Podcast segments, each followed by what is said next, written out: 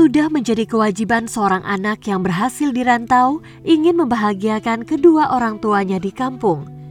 Meski hanya bisa dalam hitungan setahun sekali ketika momen lebaran.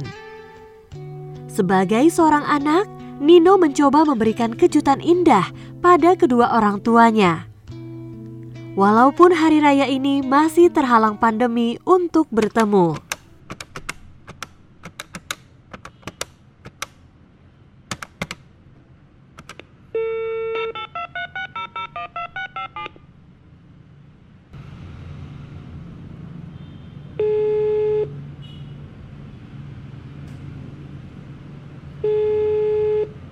Halo nak, belum bisa pulang lagi ya tahun ini?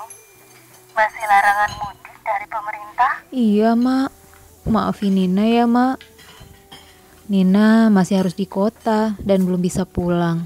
Paket Nina udah sampai belum, Mak? Nina kirim paket buat emak sama bapak di rumah. Paket apa Nina? Gak ada paket nak. Oh, mungkin hari ini udah sampai, Mak. Nina ada kirim baju lebaran buat emak sama bapak. Tapi maaf ya, Mak. Cuman bisa kirim baju lebaran. Gaji Nina dibagi-bagi buat bayar kos-kosan, Mak.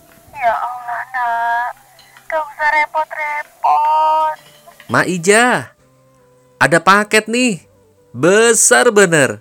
Dari Bang Nino di kota ya, Ma? Bentar nak ya, itu kayaknya paketmu dateng nak. Ini tanda terimanya ya, Ma.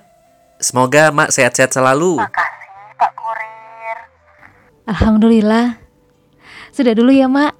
Dicek dulu aja. Nanti Nina telepon lagi.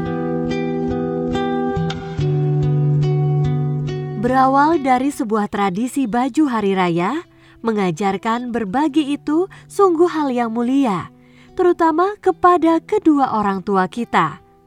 Pahlawan sejati dalam kehidupan.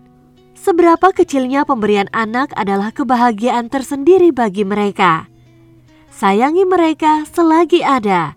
Bahagiakan mereka ketika kalian bisa membahagiakannya dalam bentuk apa pun.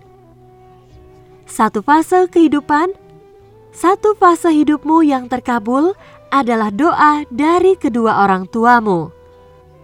Selamat berlebaran, minal aidin wal faizin. Mohon maaf lahir dan batin.